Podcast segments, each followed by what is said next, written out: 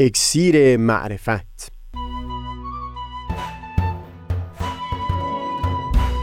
مروری بر مزامین کتاب ایقان این گفتار نقشی نو معاد جسمانی. از تا همامه ازلی در شور و تغنیست گوش قلب را از سروش او بی بحر مکن. از تا همامه ازلی در شور و تغنیست گوش قلب را از سروش او بی بهره مکن. گوش قلب را از سروش او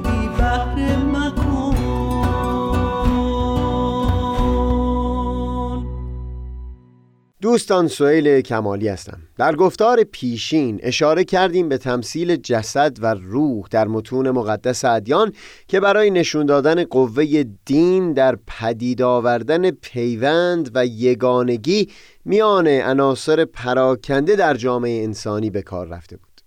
نشون دادیم که چطور توجه به همین تمثیل عمیق می‌تونست کمک بکنه تا بخشهای بسیاری از متون مقدس ادیان فهم بشه. خصوصا بخشهایی که مربوط به اسکتالوجی همون آخرت شناسی یا معاد شناسی در متون ادیان می‌شد. بیان کردیم که برای توصیف مسیری که در دوران ظهور حضرت بحالا برای رسیدن به صلح جهانی در پیش رو داریم. متون ادیان باز از همین تمثیل کمک گرفتن. یعنی بیان کردند که ابتدا در برهی امتهای بزرگ به تکه های بسیار کوچک متلاشی خواهند شد و بعدتر دایره یگانگی و وحدت به وسعت تمام عالم انسانی تشکیل خواهد شد. در آثار حضرت بهاءالله و از جمله در لوحی به نام لوح رئیس داستان مشاهده حضرت ابراهیم و چهار پرنده رو هم با جریانات همین ظهور حضرت بهاءالله مرتبط دونستن. تصور می‌کنم این مشاهده حضرت ابراهیم شاید یکی از روشنگرترین توصیف ها باشه از وضعیتی که عالم انسانی در این چند قرن با اون مواجه بوده تا زمانی که صلح و اتحاد در سطح کل عالم انسانی تأسیس بشه. باز دوباره مثل نمونه که در گفتار قبلی نقل کردیم صورت ظاهری داستان این بود که حضرت ابراهیم تهیر و شگفتی خودش رو بر زبون آورده بود و میل داشت به مرتبه یقین نائل بشه که چطور ممکن هست این استخوانهای پوسیده و این جسدهای متلاشی شده باز دوباره جان بگیرن. به او امر شد تا چهار پرنده رو بیجان بکنه و بعد جسد متلاشی شده اونها رو طوری به هم بیامیزه که هیچ ارتباطی و پیوندی بین اون ترکیبی که پدید اومده بود وجود نداشته باشه. و اون ترکیب ناهمگون رو تقسیم بکنه و بر چهار کوه متفاوت جا بده. بعدتر این رو مشاهده کرد که نه تنها تکه تکه جسم هر یکی از پرنده ها به هم آمیخته شد و هر یک جان گرفت بلکه بعدتر هر چهار پرنده بر سر یک کوه گرد هم اومدن.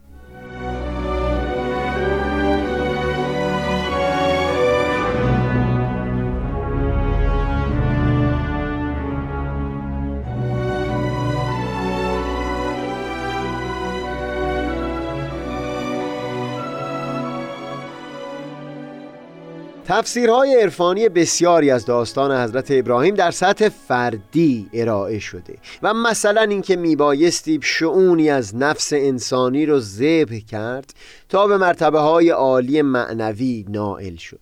مفاهیم مشابهی را در خصوص آیات و بیانات متون ادیان درباره همین رستاخیز و زنده شدن مردگان هم میشه ارائه داد. منتها همونطور که در گفتار پیشین بیان کردم در اینجا قصد من وارسی یکی از عالی ترین معانی برای این گونه بیانات هست که بر اساس نقش دین در سطح کلان خودش یعنی پدید آوردن یک جامعه متحد و یک پارچه میشه به دست داد. اگر این رو لحاظ بکنیم که مقصود از داستان حضرت ابراهیم روایت جریاناتی در دوران ظهور حضرت بهاءالله بوده. اونگاه میشه این رو دید که به وضوح خبر از این میدند که امتهای بزرگ عالم پریشان و متلاشی خواهند شد. ولی بعدتر جوامع انسانی نو و از نوزاده شده همه گونه خاصی از اتحاد و یگانگی رو تجربه خواهند کرد که هرگز از پیش در تاریخ بشری تجربه نشده بود.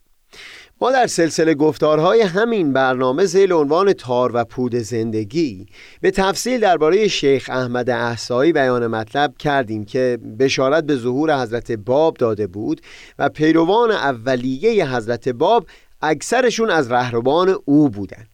کاملا در حاشیه این سخن بیان این هم جالب هست که یکی از دانشمندان معاصر بهایی در کتابی از نوشتجات خودش سخنی از شیخ احمد عصایی نقل می‌کنه که بیان فرموده اون کوهی که این مشاهده حضرت ابراهیم بر اون رخ داد. جبل ایلیا در حوالی بیت المقدس هست. جالبه که این کوه همون کوه کرمل هست که حضرت بهاءالله چندین بار به اونجا سفر فرمودن و هم به اشاره اون حضرت پیکر حضرت باب در اونجا دفن شده و زیارتگاه بهایان عالم هست.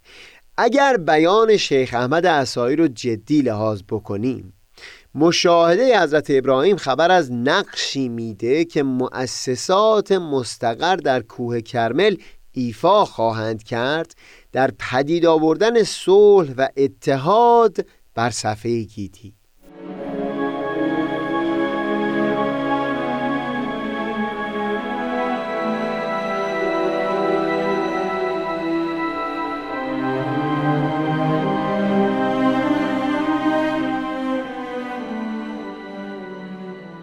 پریشانی و متلاشی شدن امتهای بزرگ که در مشاهده حضرت ابراهیم توصیف شده بود لازمش تحقق چندین نشانه دیگر بود که همونها هم در وعده های کتب آسمانی نسبت به ظهور حضرت بهاءالله یا قیامت کبرا و رستاخیز بزرگ بیان شده بود.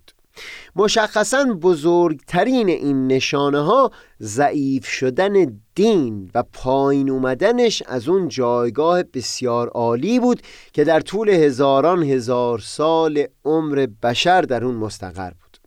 تا پیش از قرون جدید تا حدود زیادی پرسیدن این سوال از یک فرد که آیا باورمند به یک دیانت هست پرسش چندان معقولی به حساب نمی اومد تنها سوالی که می‌شد از یک فرد کرد این می بود که دارای چه دیانتی هست. همونطور که بعدتر در خصوص نقش چهارم دین خواهیم گفت. تقریبا تمام افراد بشر زیر تاثیر اندیشه دینی جهان رو دارای یک معنی دارای یک قایت و هدف می‌دیدند اما در قرون جدید این دیدگاه به کلی تغییر کرد. ستونهای دین یکی یکی سست شد.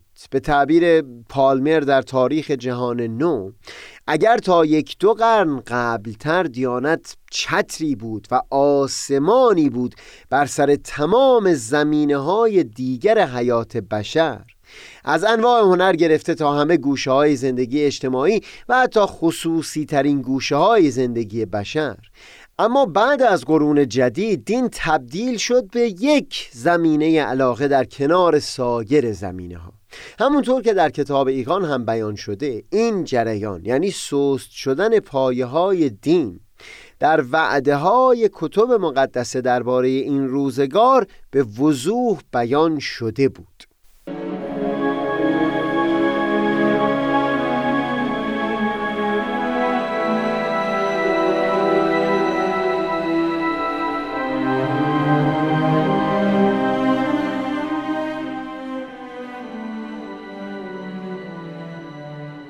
در کتاب ایقان بیان می کنند که در متون مقدس ادیان مقصود از تعبیر آسمان در مقام اول همانا آسمان دین هست. این که در اشاره به جریانات رستاخیز بزرگ بیان می کنند که آسمان ها همه در هم پیچیده خواهند شد.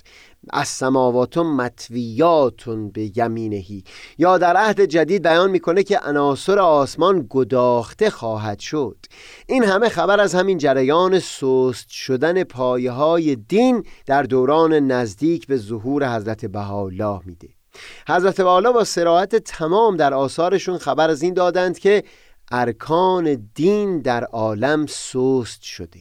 و هم یک جا فرمودند عالم منقلب است و انقلاب او یوماً فیوماً در تزاید و وجه آن بر غفلت و لامذهبی متوجه و این فقره شدت خواهد نمود و زیاد خواهد شد به شعنی که ذکر آن حال مختزی نه.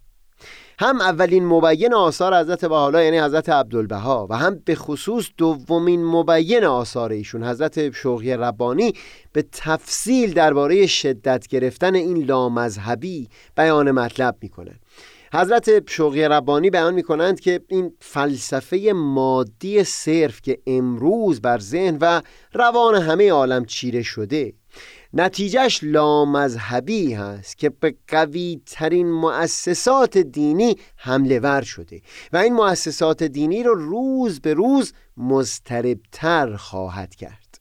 تاریک شدن خورشید و ماه و ستارگان که همه روشنایی بخش های این آسمان هستند هم باز در یک مقام توصیف همین سست شدن ستونهای دین هست که در کتاب ایگان باز توصیفی از اون به دست دادند.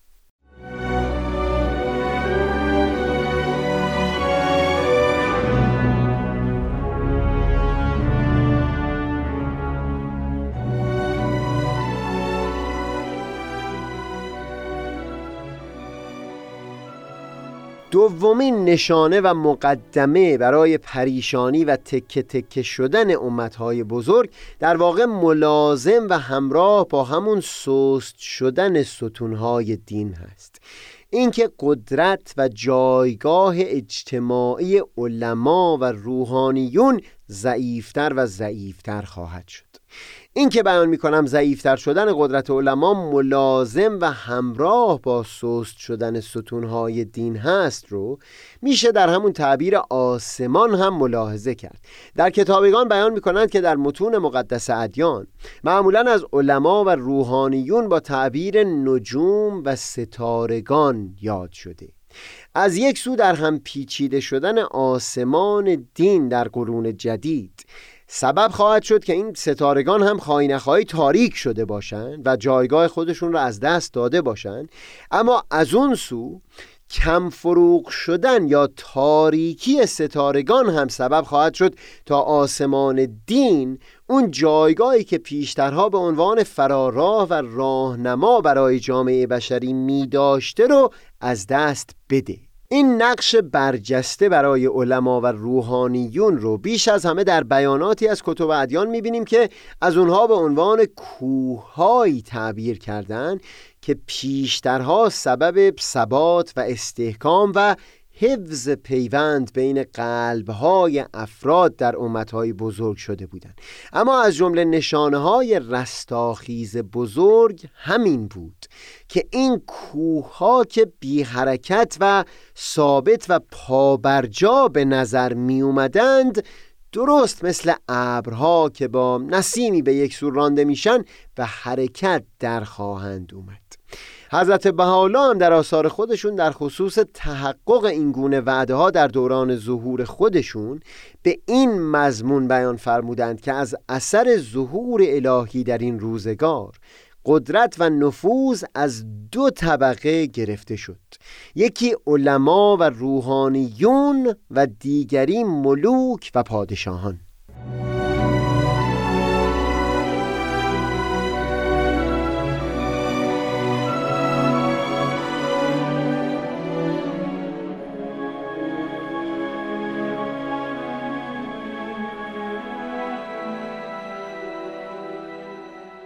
خلاصه سخن ما در این یک دو گفتار این بود که مفهوم رستاخیز بزرگ یا قیامت کبرا تحقق وحدت عالم انسانی خواهد بود بر کره خاکی.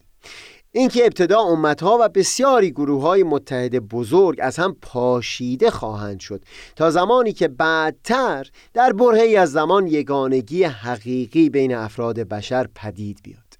دلیل اصلی این که در کتب آسمانی تاکید بر جسمانی بودن معاد شده هم همین ارتباط اون با دگرگونی احوال بشر در همین جهان هست. نشانه های قیامت کبرا در کتب مقدسه قبل در واقع توصیف اوضاع و احوالی بود که عالم بشری تجربه خواهد کرد پیش از اون که این وحدت و یگانگی در سطح کل جهان بشری مستقر بشه. به عنوان مثال در متون بهایی این رو واضحا بیان کردند که در کتب مقدسه قبل هرگاه خواسته باشن از یک دولت یا حکومت یاد بکنن از اصطلاح حیوان استفاده بردن. در مکاشفات یوحنا وقتی می‌خواد خبر از حکومت بنی امیه بده از اون وحش یاد می‌کنه که از حاویه بیرون اومده. یا در جای دیگری از ملخهایی یاد می‌کنه که از آسمان بر زمین فرو میریزن. و یا پیامبر در رویا بوزینه ای رو می‌بینه که بر جای ایشون بر منبر نشسته. در کتاب دانیال نبی از حکومتهای گوناگون با عنوان حیوانات مختلف یاد کرده و مثلا بزی که هفت شاخ داره سلسله ای هست که هفت پادشاه داشته. اتفاقا از همین راه میشه مفهوم سگ اصحاب کف یا داستان سرازیر شدن پرنده های گوناگون. تیرون ابابیل از آسمان برای دفاع از خانه کعبه رو فهم کرد. خلاصه اون که در کتب مقدسه این اصطلاح رایج هست که از حکومت ها یا سران سیاسی یا رؤسای قبایل با عنوان حیوان یاد کرده باشند.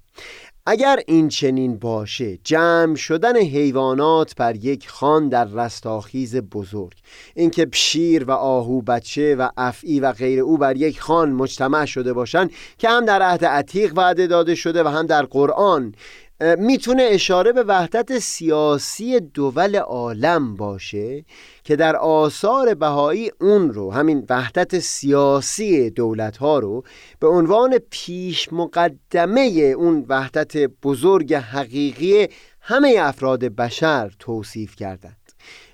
اصطلاحا صلح اسقر در مقایسه با صلح اعظم. اینجا در حاشیه صحبت خوبه یک نکته رو بیان بکنیم و ادامه سخن رو در گفتار بعد پی بگیریم. قیامت کبرا توصیف یک دگرگونی هست که در کیفیت احوال بشر در همین جهان پدید خواهد اومد. اما معنای این به هیچ وجه انکار ادامه زندگی انسان در جهان پس از مرگ نیست. بحث جهان پس از مرگ در متون بهایی به صورتی کاملا جداگانه و مجزا از مسئله قیامت کبرا بیان شده. اما پرداختن به اون موضوع این سلسله گفتارها نخواهد بود.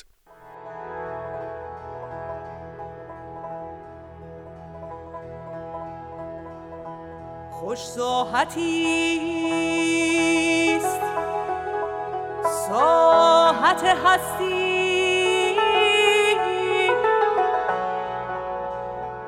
اگر اندر آیی.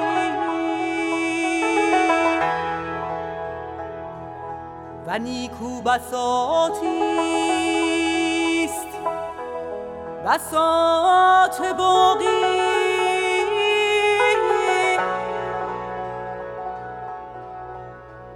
اگر از ملک فانی برتر خرامی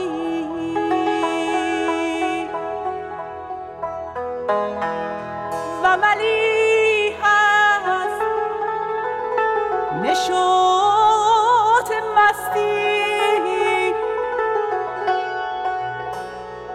اگر سوغر معانی از ید غلام الهی بیا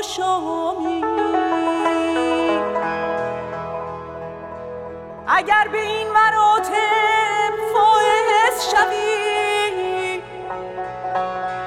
از نیستی و فنا و مهنت و